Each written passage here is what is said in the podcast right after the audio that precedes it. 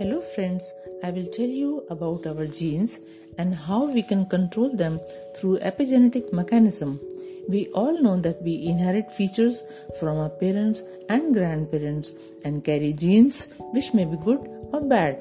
Our behavior, appearance, and also diseases like diabetes, heart problems, and certain cancers are inherited in child through these genes and people say as both my mother and father are diabetic i will also develop diabetes through this genetic inheritance. That is they say that i'm destined to get diabetes. I have a family history of heart disease or some cancer and i'm likely to get the same. But now i say that i have the power to change my destiny. That is i am the architect of my destiny. Here comes epigenetics which means above genes or in addition to genes. Our DNA, which make up our genes, is like a hard drive that makes us who we are. Epigenetics is a chemical process that influences how our genes work without actually changing the genetic structure. It is a study of how our lifestyle, our thoughts and beliefs, and also environment affect the way our genes work. These chemical changes are not permanent, but due to epigenetic inheritance, they can pass on to offsprings for few generations. Epigenetics gives us hope that we are more in control of our physical and mental health than we think.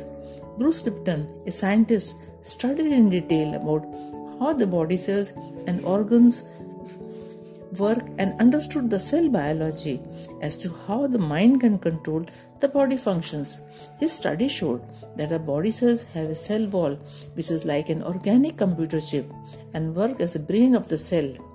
Our lifestyle, behavior, environment, our thoughts and beliefs operate through the cell wall and control the behavior and function of cells. All these make epigenetic tags which act as a gatekeeper, either blocking or allowing access to genetic off and on switch.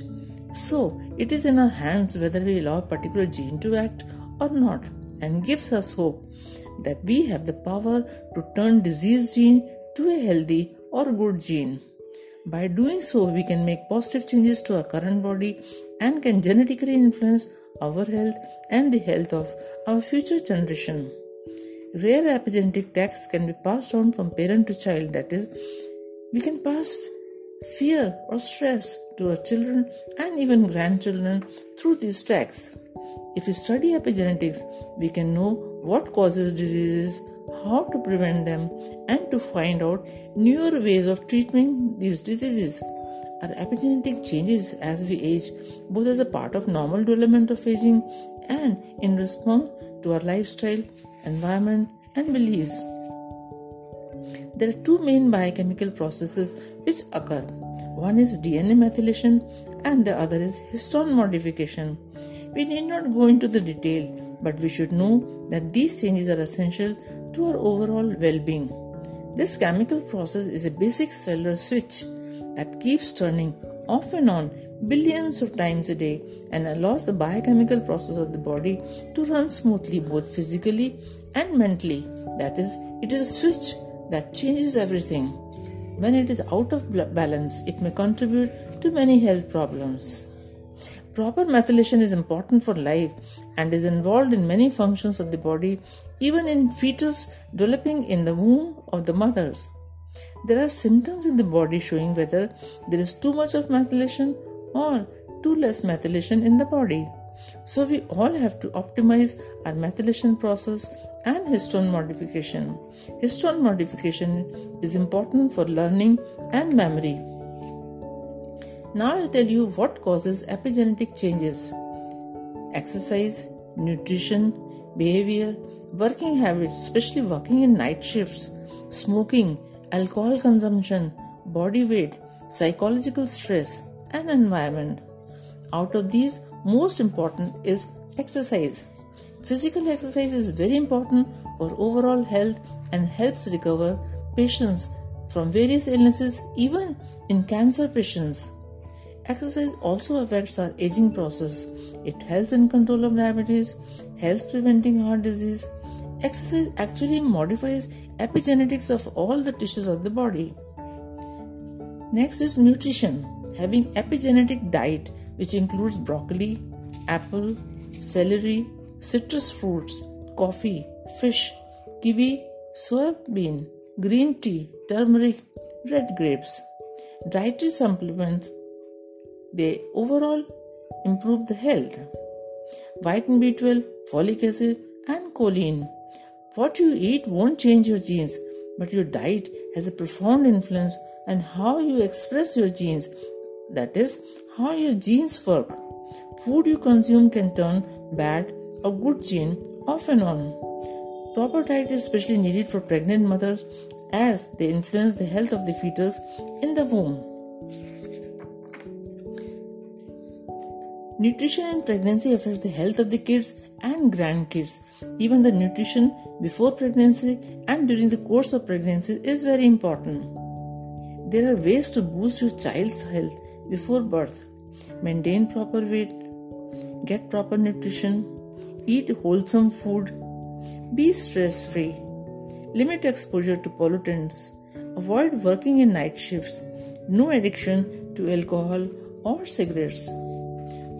The next factor is stress.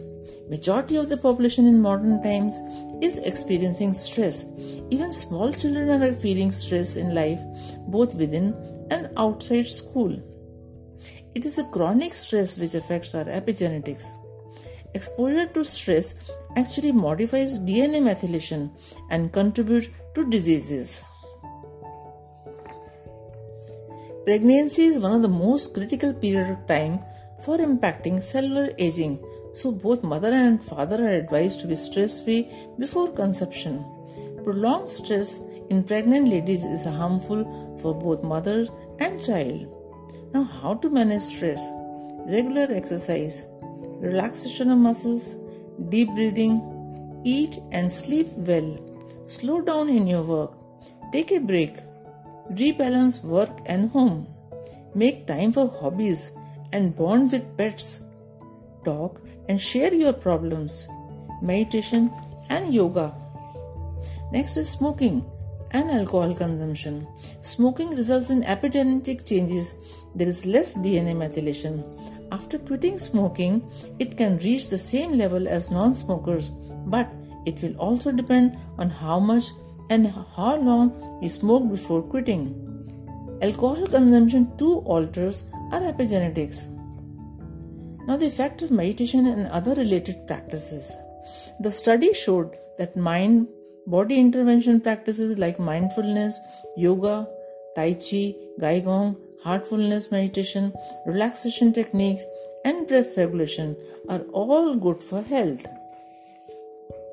Next is environment, which may be fetal environment, social environment, and air pollution. Bruce Lipton conducted a study to see the effect of environment on the fetus within the mother's womb.